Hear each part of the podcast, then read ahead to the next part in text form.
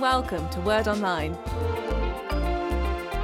Hello and welcome to Series 13 and Episode 8. That's the last episode of Series 13, which looks at the subject of the death of Jesus. And in our final episode, we're going to look at the burial of Jesus. We're going to talk about Jesus in the tomb, the facts about his burial, uh, the significance of it, the people involved, and the connection between the death, the burial of Jesus, and his resurrection on Easter Sunday morning. We'll be looking at various different gospel accounts, uh, mostly in Matthew's account, but all the gospel accounts provide significant detail that help us to understand the events that happened um, uh, immediately after Jesus died on the cross. We're coming to the end of uh, a very dramatic series of events that we've been following in considerable detail in now three series. We started in series 11 with the events in the first few days of the last week of Jesus' life the Sunday, the Monday, and the Tuesday going into uh, the Wednesday of that week.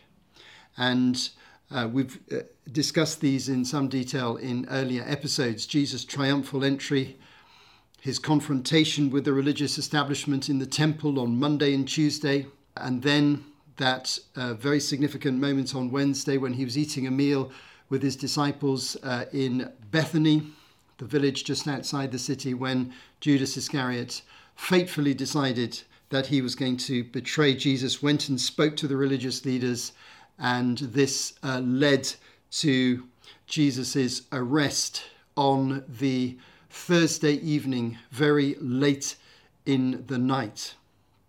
We followed the drama of that Thursday fairly closely. Uh, the day before Jesus' death, events moved tremendously quickly in the evening. Jesus celebrated his Passover meal, the Last Supper, with his 12 disciples. Much was discussed then. Many things happened. Judas Iscariot departed from the meal halfway through and went to give the religious leaders the exact location that he thought Jesus would be later on that evening in the depth of the night so that they could arrest him uh, privately without attracting the attention of the crowds because their determination, the Sanhedrin and the priesthood and the Pharisees, was to get Jesus arrested, tried, and executed as quickly as possible. And in previous series, series 11 and 12, we've looked at the details of that uh, mounting conflict. But as Judas was working with the authorities, Jesus left the Last Supper, went to the Garden of Gethsemane just outside the city, was praying there while the disciples were sleeping, and then suddenly Judas arrived with an armed group of temple guards uh, with torches and lanterns, and uh, they arrested Jesus.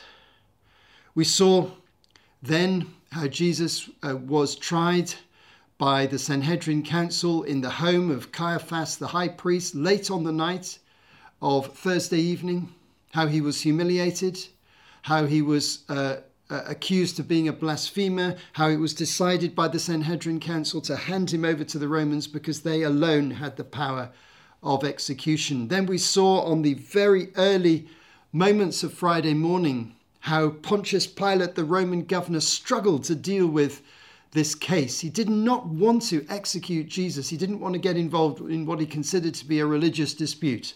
But he was persuaded by pressure from the Sanhedrin and all the other religious leaders and the crowd that had assembled to support them outside Pilate's palace.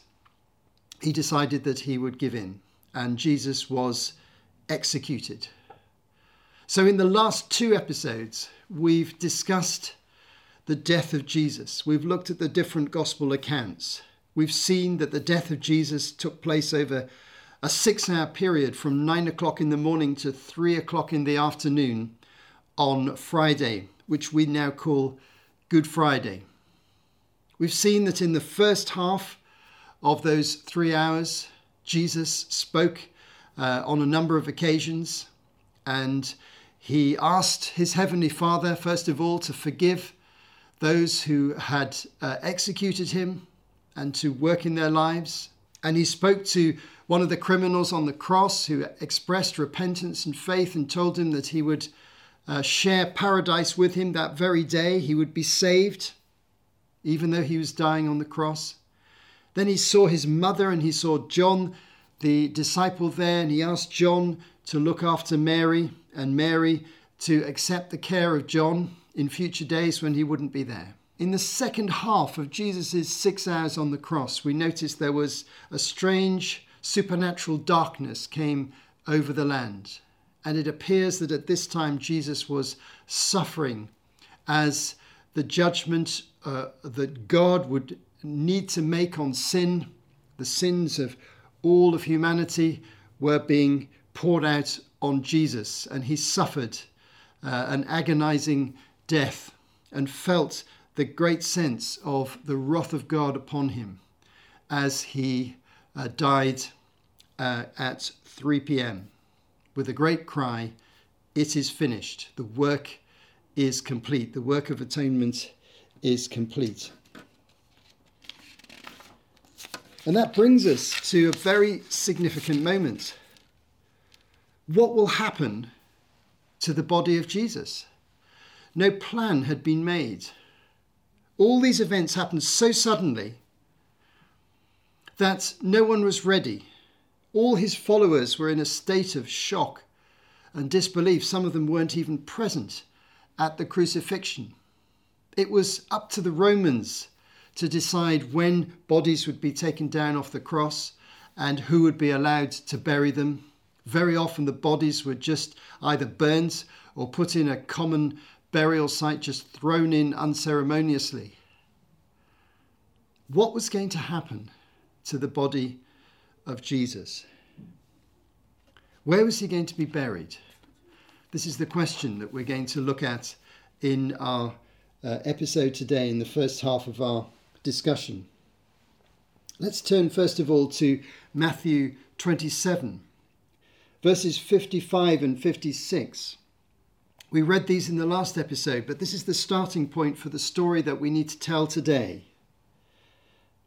Many women were there, watching from a distance. They had followed Jesus from Galilee to care for his needs. Among them were Mary Magdalene, Mary, the mother of James and Joseph, and the mother of Zebedee's sons. So there's a group of women who've come from Galilee, who've been traveling with Jesus for some weeks or possibly even months since he left Galilee, who've been caring for his needs and no doubt the needs of the other disciples as they've been traveling around. And they're watching from a distance. Who's in this group? Well, Matthew gives his description and the other writers give a few further details. First of all, Mary Magdalene. She is mentioned in Luke chapter 8, verse 2, uh, which describes a situation of Jesus traveling around in Galilee with the twelve. And it says there, and also some women who'd been cured of evil spirits and diseases Mary, called Magdalene, from whom seven demons had come out, and then other women are named. These women were helping to support them out of their own means. So, Mary Magdalene is a woman who'd experienced incredible freedom from dark spiritual oppression in her life. That's really all we know about her. Popular tradition that he, she was a prostitute has no basis uh, in the Bible whatsoever. Popular tradition that she had some intimate relationship with Jesus has no basis in the Bible whatsoever. The biblical facts are different. The biblical facts are that she experienced some incredible release from oppression in her life. She became a devoted disciple and she had the financial means to travel and support Jesus. And she comes to the site of the crucifixion, along with the mother of Zebedee's sons, those are James and John, Jesus' disciples. Their father was called Zebedee. Matthew 4:21 makes that clear. So this is the mother of two of Jesus' closest disciples. And John 19, verse 26 says that Mary, the mother of Jesus, was there as well, as we noted in the last episode when Jesus spoke to her from the cross and spoke to John from the cross. And there were a few others. Some we don't know their names. Many women were there, watching from a distance. Why were they doing this? Their devotion to Jesus was the number one reason. They travelled the journey with him and they wanted to be with him in this terrible moment of suffering.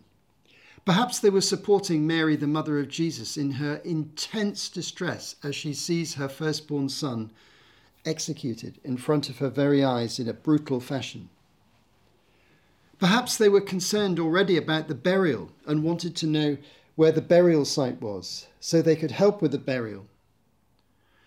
They were there also because they were no direct threat to the authorities. Unlike the male disciples, we hear nothing of them at the foot of the cross apart from John. He's the only one we know who uh, was there at the foot of the cross on that occasion. Peter is in a state of terrible shock, having denied Jesus a few hours earlier. The other disciples have been scattered to their homes and residences, the places that they were staying. And they feared arrest and execution too. If the Romans executed Jesus, why shouldn't they arrest his closest associates? Only John was there, along with the women. Matthew 27, verses 57 to 61. As evening approached, there came a rich man from Arimathea named Joseph, who had himself become a disciple of Jesus. Going to Pilate, he asked for Jesus' body, and Pilate ordered that it be given to him. Joseph took the body, wrapped it in a clean linen cloth, and placed it in his own new tomb that he had cut out of the rock. He rolled a big stone in front of the entrance to the tomb and went away. Mary Magdalene and the other Mary were sitting opposite the tomb. On, on this Friday, the Jews were preparing for the coming Sabbath day. Saturday is the holy day of Judaism called the Sabbath. And in Jewish tradition, that day starts on the Friday evening at sunset, which would be approximately 8 p.m. at this time of year. Jesus died at 3 p.m. And no one was allowed to conduct any burials or do any work of that type or any other type on the Sabbath. It was a day of complete rest according to Jewish tradition and the law of Moses. So between 3 p.m. and about 8 p.m., Jesus needed to be buried if he was going to be buried at all. And then comes a significant man who walks into the story of Jesus' life here at this critical moment for the first time. And his name is Joseph of Arimathea. Luke 23, verse 50 to 52, tells us a little bit more about Joseph of Arimathea. Now there was a man named Joseph, a member of the council, a good and upright man who had not consented to their decision and action. He came from the Judean town of Arimathea, and he himself was waiting for the kingdom of God. Going to Pilate, he asked for the body. Then he took it down, wrapped it in linen cloth, and placed it in a tomb cut in the rock, one in which no one had yet been laid. It was preparation day, and the Sabbath was about to begin. Joseph came from a Judean town to the northwest of Jerusalem. But the significant thing about him was not only was he wealthy, but he was a devout Jew and he was very senior in Judaism. He was even a member of the ruling council, which is the Sanhedrin. And we learn amazingly here that Joseph had been present the night before when Caiaphas the high priest had summoned the Sanhedrin to an informal and extraordinary meeting at his house. Joseph had been there and he had not consented to their decision and action. He did not agree that Jesus was a false Messiah and a blasphemer. He did not agree to their decision to hand him over to Pilate. This is the first we hear of Joseph of Arimathea. So it appears that in the Sanhedrin, not everybody agreed, and we're going to find another person who didn't agree in just a moment. And it also turns out that he was a believer in Jesus. He was waiting for the kingdom of God, and he was a good and upright man.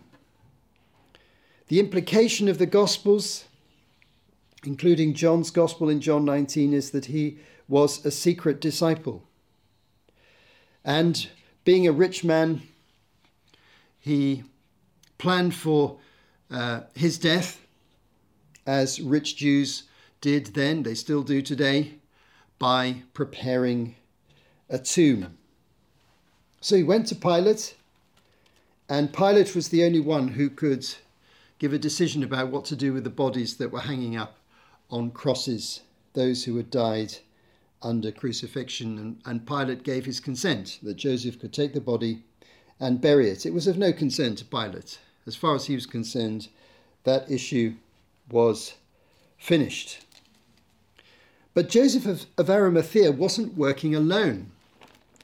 By looking at John's Gospel, John 19, verse 39, we find that somebody else was working with him. He was accompanied by Nicodemus, the man who earlier had visited Jesus at night. Nicodemus brought a mixture of myrrh and aloes, about 75 pounds. Now, Nicodemus is an interesting character. He's referred to twice earlier on in John's Gospel. He appears in John chapter 3, where Jesus was visiting Jerusalem right at the beginning of his ministry. And Nicodemus came to him secretly during the night time, and he questioned him in detail about his message and the kingdom of God. And Jesus explained to him what it was to be born again. And then he appears again in John chapter 7 when he challenges the religious leaders who are very critical of Jesus and want to condemn him. And he challenges them that uh, they're not giving him an opportunity. They're not looking at the evidence, they're not giving him an opportunity to defend himself. So it appears that both Nicodemus and Joseph of Arimathea are secret believers in Jesus, and they're both members of the Sanhedrin. So on that fateful meeting in the high priest's house, not only was Joseph of Arimathea not agreeing to the decision and action, but neither was Nicodemus. So as soon as Jesus died, these two men wanted to quickly do something for him out of the greatest respect for him. Staying in John 19, verses 39 to 42. Nicodemus brought a mixture of myrrh and aloes, about 75 pounds. Taking Jesus' body, the two of them wrapped it with the spices in strips of linen. This was in accordance with Jewish burial customs. At the place where Jesus was crucified, there was a garden, and in the garden a new tomb in which no one had ever been laid. Because it was the Jewish day of preparation, and since the tomb was nearby, they laid Jesus there. Very hastily, these two men, probably accompanied by servants because they were rich men, took the spices that were often used in burial, placed those with the body, wrapped the body in linen wrappings, and placed the body in this tomb and placed a stone in front of the tomb. This is probably where they needed the help of servants because the stone would have been very heavy. and it appears that the site of this tomb was very close to the site of the cross. But Matthew 27, verse 61, makes it clear that at least two women noted the site of the tomb. They saw the place where Jesus was laid in the tomb. And this becomes very significant when the women seek to come to the tomb very early on Easter Sunday morning. They know where they're going because they've been there before and they've seen the place. Back to Matthew 27 to give you the final part of the story, verses 62 to 66. The next day, the one after preparation day, the chief priests and the Pharisees went to Pilate. Sir, they said, we remember that while he was still alive, that deceiver said, After three days I will rise again. So give the order for the tomb to be made secure until the third day. Otherwise, his disciples may come and steal the body and tell the people that he has been raised from the dead. This last deception will be worse than the first. Take a guard, Pilate answered. Go Make the tomb as secure as you know how. So they went and made the tomb secure by putting a seal on the stone and posting the guard. They wanted to guard the tomb to prevent the theft of the body by the disciples or anyone else, and to prevent rumours that Jesus had been raised from the dead. Pilate was quite happy with this Again, it was of no real significance to him because Jesus had now been executed, and as far as he was concerned, that was the end of the matter. Pilate tells the religious authorities from the Sanhedrin that they can go seal the tomb and post a guard there. Now, this guard were not Roman soldiers, as is sometimes thought. They were temple guards who've been mentioned in the story the Jewish religious leaders were allowed to guard the temple compound with armed guards. These are the guards who came to arrest Jesus at the Garden of Gethsemane. We've seen them already.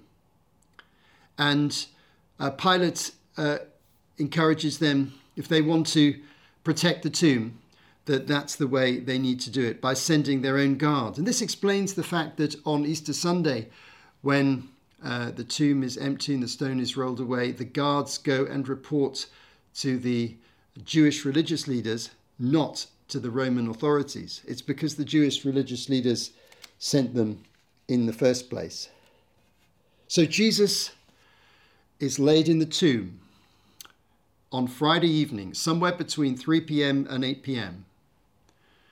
And on the Saturday or the Sabbath, early, the Jewish authorities place a guard. They go and find the tomb, they find the stone, they seal it, and they place armed guards there who are to keep guard for a number of days. As we come to the end of this episode and having described the story, we now need to just step back for a moment and think about the significance of this event in our understanding of Jesus as both the Son of God and uh, a man, a human being. He was fully God and fully man. The first thing we need to say is that Jesus was fully physically dead. There's absolutely no doubt that the Roman authorities uh, knew him to be dead. And John makes this point clearly in John 19, verses 33 to 35 when the Roman guards were looking uh, at the bodies. But when they came to Jesus and found that he was already dead, they did not break his legs. Instead, one of the soldiers pierced Jesus' side with a spear, bringing out a sudden flow of blood and water. So the guards checked Jesus to see whether he was dead. Uh, they didn't need to break his legs, which they sometimes did to um, ensure that someone was dead by stretching the body further, uh, but they pierced his side. Now, the divine person of Jesus, the Son of God, in his divine nature, he, in his divine nature, did not die at Calvary, did not die at Golgotha on the cross. Jesus actually said to the criminal on the cross, Today you'll be with me in paradise. Jesus, in his divine being, went to be with his Father at the moment of his death. But Jesus, in his humanity, in his physical body, was utterly physically dead, just as any other dead person that has ever died. One of the ancient creed has, uh, has, a, has a phrase, he descended into Hades. This phrase was added from the original creed to try and explain what happened at that point. Hades meaning death. Physically, Jesus entered into the state of physical death in a total and complete way, just like anyone else. If we'd seen his physical body, and if a doctor had examined him just before he was placed in the tomb, there would have been no doubt at all that Jesus was dead. At the point of resurrection, the divine living Jesus is reunited to the human physical Jesus as Jesus takes on a resurrection body. So, death, in that sense, is a separation between the divine Jesus and the human Jesus, a momentary separation, and they're reunited in the resurrection. People have sometimes speculated and wondered what happened between Jesus' death and his resurrection. Where did Jesus go? It appears he went to be with his Father in paradise. That's what he explicitly says on the cross, and we take that as the primary evidence. His body was in the tomb. Some people have wondered whether during this particular time Jesus went into hell and preached either to demonic spirits or to humans who had lived before him preached the gospel to them, to give them a chance of believing the gospel. And this theological idea has been quite widespread over uh, the period of history. This is based on an interpretation of 1 Peter chapter 3 verses 19 to 20. After being made alive, he went and made proclamation to the imprisoned spirits to those who were disobedient long ago when God waited patiently in the days of Noah while the ark was being built. A closer examination of this text suggests that this is a description of what happens at the point of resurrection, not in the period between death and resurrection. It starts with the expression after being made alive, which is the most likely translation of that Greek phrase after being made alive. So this isn't what happens at this particular time. But it appears that between his resurrection and his ascension, Jesus proclaimed his kingdom and his glory and his power in some mysterious way to uh, those who had died previously and to demonic powers. This was a declaration of his glory. It wasn't preaching for salvation, and it didn't happen in this particular period of time in this period of time, Jesus, the divine Son of God, was with his Father, and Jesus, Son of Man, was dead in the tomb, awaiting that glorious moment of resurrection.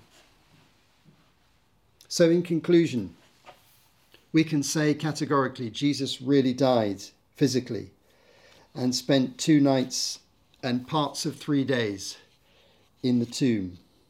His disciples were in a state of disarray and desolation. And the women turn out to be key witnesses.